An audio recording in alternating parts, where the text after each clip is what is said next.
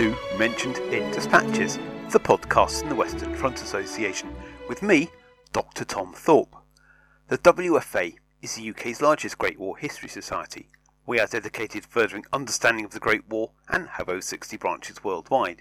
For more information, visit our website at westernfrontassociation.com. It is the 22nd of June 2020, and this is episode 166. On today's podcast, I talked to Peter Walsh, who has been researching the community of Washington in the Great War.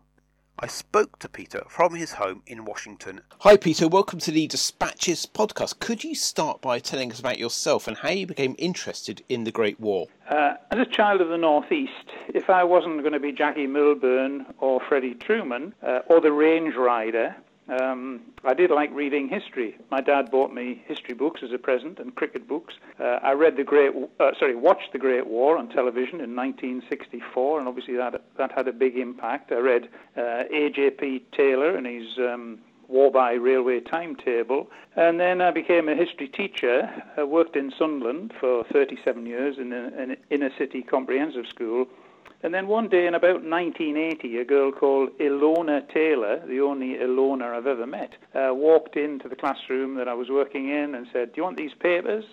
What are they, Ilona? I don't know, something that my mum said she's going to throw away if you don't want them. It turned out to be a, um, a collection of papers and documents about how they'd built the South Hilton War Memorial, which was just close to the school. Uh, we used to use those in uh, history lessons as uh, primary sources. And in a sense, that um, relit an interest in the First World War. Um, and so we started taking kids to France. So before we get into detail, could you tell us where Washington is? Yep, it's uh, between Newcastle, Sunderland, and Durham. Uh, in 1964, it was created in one of the uh, country's new towns, Washington Newtown, which meant that they put some factories in, an RCA factory and various others, and of course we've now got the huge Nissan factory. Uh, it's on the northeast coal field, and originally it was Washington CD as opposed to DC, Washington County Durham. It's now part of whatever Tyne and Wear may be. It's a, a thing that's um, created, but I think people pay lip service to it, but that's about all. And it's the place where in 1977 Jimmy Carter came and with James Callaghan, planted what turned out to be a dead tree beside Washington Old Hall because that was the um, the ancestral home of the Wessington or Washington family. George Washington never lived there, uh, but uh, it was the ancestral home of that particular family, dating back, I think, the first stone uh, Old Hall was built in 1183. So it's uh, northeast on the coalfield. So, how did you become interested in Washington and the Great War?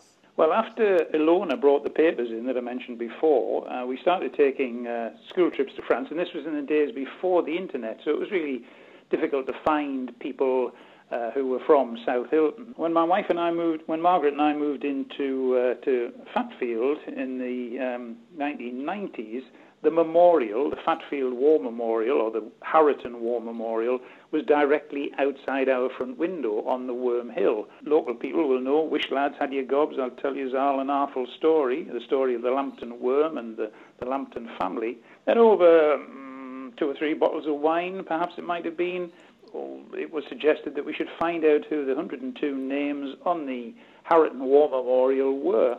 Um, I retired in 2005, and typical history teacher, I was the sad man in the bedroom with a computer, which I was already starting to use, and a file of uh, information about these fellows, which gradually built up. Having discovered who most of them were, um, we then moved on to the Usworth War Memorial and the Washington uh, War Memorial, uh, and we, we did our first exhibition um, in the Art Centre at Washington in 2011. So, can you tell us what Washington was like in 1914 and what, what were the principal uh, industries in the area and what type of people lived in the vicinity? Okay, Washington was uh, basically four parishes in those days. There was Washington Parish with about 7,800 people and another 500 in Barmston. Uh, Usworth uh, parish had about 7,900 people in uh, 1911, and then Harraton parish, which the main settlement in which is Fatfield, There was about three and a half thousand there. Uh, basically, it was uh, there was some farming, open fields, but uh, the important thing were, or the important things were the pits. Glebe Colliery had about 700 men working there. F Pit at Washington over a thousand. Usworth over a thousand. The Harraton Colliery had over a thousand men working above and below ground, and so did North Biddick. So you've got about um, 5,000 um, men and women working in the collieries there. They lived in the terraces and the rows, uh, imaginatively named New Row, Middle Row, North Row, South Row. Uh, unlike Horden, where they simply went for numbers, first row, second row, third row, uh, they did at least have some kind of name. Um, there was a chemical works, Newall's Chemical Works, which um, we're still reaping the benefits of with the, the chemicals there. It's now been built over. Asbestos uh, was involved. Cooks had an ironworks, uh, there were brickworks, but if you didn't work for any of those, you probably worked for the co-op uh, or one or two little shops. And I think I should mention that uh, the third Earl of Durham, Lord Lambton, uh, or the, uh, the Earl of Durham, was uh, the local chief landowner, I think, who lived in Lambton Castle, which he had a significant impact on the area. When war broke out in 1914, what was the response to Kitchener's call for volunteers from the local community? Well, I'm going to break into dialect here because, according to the Chester Street Chronicle, uh, the question of the day was, Wadaugan, Jackie? And Jackie's answer, generally speaking, was, Aye, I'd gun if you'd gun, Tommy. Would you go? Yes, I'll go if you'll go. So the fellows joined up together. Uh, the Washington District Volunteer Record that was um, published in uh, September 1914 listed 392 men, some of them reservists who'd already been in the DLI or whatever, uh, who had signed up by the 8th of September. So there was an enthusiastic initial response. That waned, I think, a little, and Lord Lambton was um, somewhat controversial in saying uh, in November of 1914 that he would like to see Germans bomb Roker Park to encourage the men who were still going to watch football to join up. As a Newcastle supporter, uh, I was uh, quite in sympathy with the idea that Roker Park should be bombed, but not for the same reason as Lord Lambton. Um, and I think that the level of um, enlistment can be gained from the fact that Washington produced about a thousand tribute medals at the end of the war. Usworth Colliery, something like 700. And Harraton, which was, remember, about half the size, 410 men are in the Roll of Honour, of whom 102 were killed. That's a 25% uh, death rate, which is quite staggering, and twice the national average. So, uh, approximately, I think, about two and a half thousand um, men from Washington, and of course there were women as well who joined up. We might, might mention later. Uh, about two and a half thousand men joined the forces from this area with a population of uh, what did we say, about 18,000. What's her service and what units did the men and women enlist in? The, uh, I'm talking about the 383 who were killed now uh, that we know about. Of them, 95 were in the DLI, uh, Northumberland Fusiliers, 59, and of course there were the Tyneside Irish, the Fighting Irish, and there were thousands and thousands of Irish living in this area, Irish immigrants. And then there were the Tyneside Scots, who were hard as hammers, or they thought they were. Um, and according to Dan Jackson in his book, uh, most of them joined up not because they had Scotch, Scottish ancestry, but because they thought they might get to wear kilts, though in fact they were only allowed to wear trews, tartan trews, but trews all the same. The Green Howards from uh, Yorkshire, they've got their depot at Richmond of 59 in the Green Howards, uh, about 40 other Yorkshire regiments, the KOYLIs, the East Yorkshires, the West Yorkshires. 24 fellows were in the artillery, um, and of course most of our fellows started work with pit ponies when they went down the pit at the age of 13, 14. 15 in the uh, Royal Engineers, uh, their skills from the collieries, I think, were very useful in the Royal Engineers. Some of them were remarkably skilled at the, uh, the, the, technical side of warfare. I think we had one in the RAF and five in the Navy. And it was an area where the vast majority were working class men. So we had seven officers out of the 383 who were killed. It gives a, an indication of the type of area it was. And do you know if those officers were promoted from the ranks or were they sort of uh, appointed because they went to the right school at the beginning of the well, war? It's an interesting, interesting story about one of them. There's a lad called John Dawson from Usworth who, when he gave his address, this was a young man who'd gone up through the ranks and he described his address as Pit Cottages, but with two T's. And I wonder whether he was trying to disguise the fact that it was the Pitt Cottages. I can't believe he thought that Pitt had two T's. I wondered if he was trying to indicate that actually it was, you know, William Pitt the elder or the youngest cottages that he came from, rather than coal miners' cottages. But um, no, most of those fellows were uh, sons of the vicar, uh, a school teacher. You know, they were the kind of uh, the professional classes uh, in terms of the officers. And what other stories emerged from your uh, research? Well, I can tell you that uh, John Thomas Sandys' wife got a note from the army saying that when he died, he owed the army threepence, and she sent them three penny stamps. And an army clerk has written that in the book of Soldiers' Effects from Mrs. Sandy of uh, Municipal Terrace, Washington, three times 1D stamps. Joe Affleck uh, was the local scoutmaster. He took his 15 year old son, Arthur, to join up with him. I think he thought it was a bit of an adventure. Mrs. Affleck found out that people were getting killed in this war and said to the army, You shouldn't have our Arthur, and so they sent him home. Joe was killed on the 1st of uh, July 1916, along with 39 other blokes from Washington. And when the Usworth War Memorial was opened in 1922, the bugler who played the last post was Arthur Affleck, who, of course, by that time had had to join the army because he was of the right age. Robert Stevenson Gould, uh, his body, we think, we're almost certain, was one of those discovered in 2001 in a, in a mass grave near Arras. He went on the uh, Arras Memorial is missing. He's now in uh, Point du Jour Cemetery as an um, an unknown soldier of the Lincolnshire Regiment, but there's a piece in a book of archaeology about the Great War which shows you 34 men lying together with linked arms. Uh, so they've been buried carefully, and it's almost certain that Robert Gould is one of them, but of course they don't do the DNA testing. Billy Jonas was a footballer from Clapton Orient, as it then was, uh, Leyton Orient, as it now is, and uh, there's a memorial to him that people might have seen at Flares from the uh, the Middlesex, the footballers' battalion. And uh, I'll finish with Nathan Marshall. Nathan was a well, he never went before the tribunal as a conscientious objector, but I think it's quite clear that he was, judging by the friends that he had, one of whom was one of those absolutist conchies. He would not do anything. But Nathan uh, carried a stretcher and was killed in uh, uh, July, I think, 1916. So a real range of stories, everyone a tragedy. Uh, but, but I'll just want mention one more. Willie Colleen. Willie was of no fixed abode when he joined the army. I suspect had never done anything that anybody ever told him. Suddenly everybody was telling him what to do. His army record there's a list of misdemeanors as long as your arm. And when they when um, they were trying to contact Mrs. Colleen, uh, they had to get the Northumber- Northumberland police or the Newcastle police involved to find her. She was living on the showground at Byker, in a caravan, I think, and against um, where they put the list of relatives, Mrs. Colleen, against wife, wrote, Willie wasn't married, thank God. I think she meant that there wasn't a woman in the world that could cope with them, and neither could the British Army. So, what happened uh, on the home front in Washington during the war? Right. Well, there were blackberry collections and egg collections.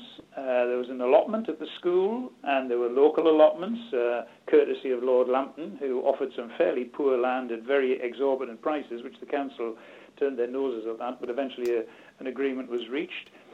Uh, Lady Lambton, Lady Anne Lambton, that's Lord Lambton's sister, not his wife. Uh, his wife was in a, uh, a mental institution. She uh, ran the Lady Lambton work depots, so the, there were the, the local sisterhoods and the work parties and the welcome home funds and the St John's ambulance classes, because everybody could do their bit. There were food orders, uh, left, right, and centre, saying what you could and couldn't do and what you could and couldn't buy. This was a, a war for freedom, democracy, and the right to regulate people within an inch of their lives. There was a school strike uh, in 1917 at, uh, at Usworth where uh, the miners couldn't go on strike because they didn't have enough work anyway to feed the families. So they put their kids up to going on strike. That lasted a day and a half, and then Durham County Council discovered that actually it could afford to pay for dinners for the school children. And so the strike was over. But there was um, the usual accoutrements of a strike with kids shouting that the other kids who'd gone to school were blacklegs and scallywags and there was some stone throwing and that kind of thing. Actually, I think there was a, a program on the television about that uh, some time ago. There was lots of money raising to go on for the Belgian refugees and the Russian refugees and the DLI prisoners of war and other prisoners of war. Girls played football. Um, and the munitionettes came to Lambton Castle to, to look after wounded soldiers. Each munitionette from Armstrong's factory up in Newcastle, a giant munitions factory, uh, they came down and they got a wounded soldier each, and Lord Lambton gave them tea and said some charming things. Uh, other women joined the uh, the WAFs, and then I think I'll finish in terms of the home front with they gave their kids strange names. There was an Antwerp Colpitts, an Aisne Marsden, a Neuve Chapelle Isaac Smith. I think Neuve Chapelle, your dinner's ready. It must have been an interesting cry in the back streets of Washington. Neuve Chapelle, come in, pet, your dinner's ready. There were a couple of Verduns. There was an Edith Loos Drummond, whose father was shot in the head at Loos and subsequently died of his wounds, and that's a burden to carry. Named after the place where your father was killed. There was even an, uh, an Iris Alsace Lorraine Wilson. So when you when we when the armistice finally comes and the men return home, what sort of casualty levels are we talking from the community? I think you've touched on this already, but have you done any sort of research into um, obviously those who fell, but also those who returned and what happened to them? All right, we we have 383 names uh, on our three local three, the three large local war memorials, that's at Usworth, Harraton, and Washington Village. Uh, some of those men are actually uh, on two different memorials because they might live in one parish and work in another. There were some who clearly weren't on the memorials for whatever reason, perhaps single men who'd um, you know, been lodgers and there was nobody to speak up for them at the end of the war when they went round collecting the names a couple of Quins, I think, were killed. And of course, during the 1920s, I'm currently going through the absent voters list and the pension records from the good old Western Front pension records. And uh, that's throwing light on those who died in their middling years during the 1920s. There was a steady supply, if you like, of men who had been damaged by the war and who were passing on well before their time. But of course, the homes for heroes didn't exist. Washington had prior to the war had plans for building council houses, but of course that all went in the in the depression of the 1920s, or the depression in this area of the 1920s. So it was a, a, a time of great disruption, I think, and um, and I don't think there were many flappers in Washington. And how does the community remember the service and sacrifice of its population that served in the Great War? Well, as I say, there are um, the three large memorials at Washington, Usworth, and at Harraton. FPIT has a memorial with 60 odd names on. Uh, there's an Usworth Colliery Memorial, Top Club Memorial, Westwood Club Memorial. Fatfield School had uh, 42 names of a couple of teachers and then boys who had attended that school.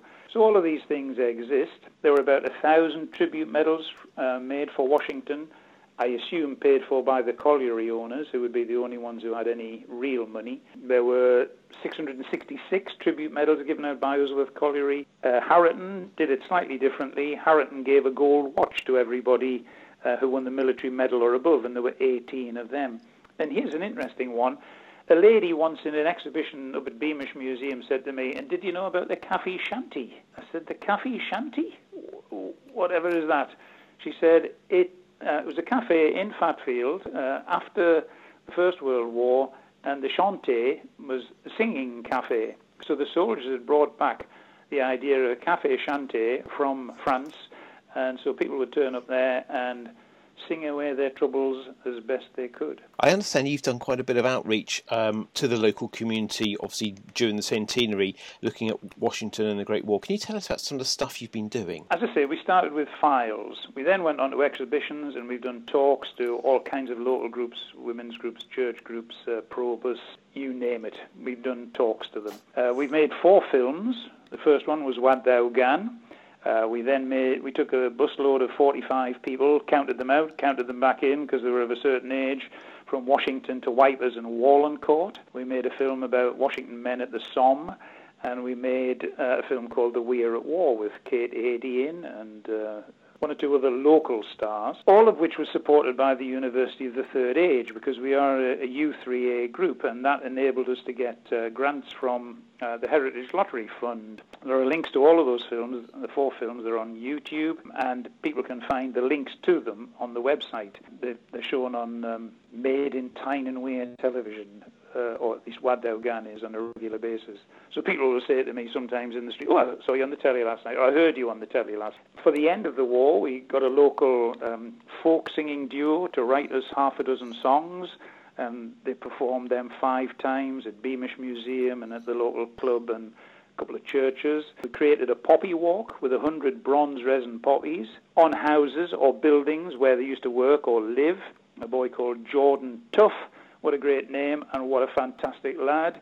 Started doing phone apps in year nine at school, and by the time he left school, Jordan's a genius. I'm not, I'm not exaggerating. He has created this fantastic phone app where if you stand outside a house in Washington with a poppy on the front wall, you'll get a, a little video on your phone and all the stories of all the men is on this phone app. A staggering piece of work and uh, achievement by that lad. Uh, we've had um, the PALS battalion, that's to say uh, my wife and her pals, U3A members and others. Some want to research, some want to take photographs, some want to knit, some want to do talks and exhibitions at Beamish Museum, uh, getting dressed up in the clothes of 1913 14. So the Poppy Girls, as we call them, started and we put poppies hanging off Fatfield Bridge. Uh, the main achievement, I think, was that for uh, 2018 we had 12,557 knitted poppies hanging off the bridge on streamers, which people thought were fantastic. They were created, uh, we had knitting in public days, and when it rained, we had knitting in the pub day, which was uh, even better. And all of these things, all of these links are available through uh, through our website. And how did the local community respond to these initiatives? Well, we like to think very positively. Certainly through the website, um, we get lots of contacts. Uh, just last week, I got a photograph of Robert Pestel's five children. I haven't got a photograph of Robert yet, and the, the relations are searching for a photograph of Robert, for whom there was a, a benefit at Washington Cinema, I think, in 1919. The five children were uh, being looked after by the community, if you like. And I think that sense of community has gone on. They get, they get a very big turnout at, Wash- at um, Washington Village War Memorial. When we started doing little ceremonies at Fatfield War Memorial 10 years ago, Jimmy from the club would turn up, open his car bonnet, put a cassette player on and play the last post. This year we had about 500 people there. So that's been very gratifying. None of this could have been done without the stories that people tell us and the artifacts that they show us. I mentioned Edith Loos Drummond. They still have the bullet that was taken out of Richard Drummond's head in a box in the house. Uh, we've named a, a street uh, on a new housing estate after William Forster, uh, who was who lived in one of the houses in that area. Peter Hart, bless his cotton socks, uh, comes up to talk to Durham Western Front Association every November, and the Peter Hart talk to the community. He will sometimes stay over for us, do a talk, and we get 70 people at the club talk listening to Peter talk about the First World War in that, uh, I think the word is inimitable style that he has. We've had great support from the, the, the local council who restored one of the memorials where uh, a Celtic cross on the top of it had blown off in a storm and they paid for that. So we think that uh, the community has been very supportive in terms of accepting the information, reading the information, liking the information, and chipping in with their own stories because these fellows were everybody's granddad. And finally, Peter, where can people learn more? All right, our website, uh, run by Lancastrian, is WWMP, Wessington War Memorials Project, WWMP at Weebly.com. Odd name, but it's one of those uh, site building sources. So WWMP at Weebly.com, uh, and they'll find a contact uh, for me uh, and for the the group of people uh, that we work together with uh, doing the research. So it's all there on the website. Peter, thank you very much for your time. You're very welcome. You have been listening to the Mentioned in Dispatches podcast from the Western Front Association with me, Tom Thorpe. Thank you for all my guests for appearing on this edition. The theme music for this podcast was George Butterworth's The Banks of Green Willow. It was performed by the BBC National Orchestra of Wales, conducted by Krish Russman, and produced by BIS Records.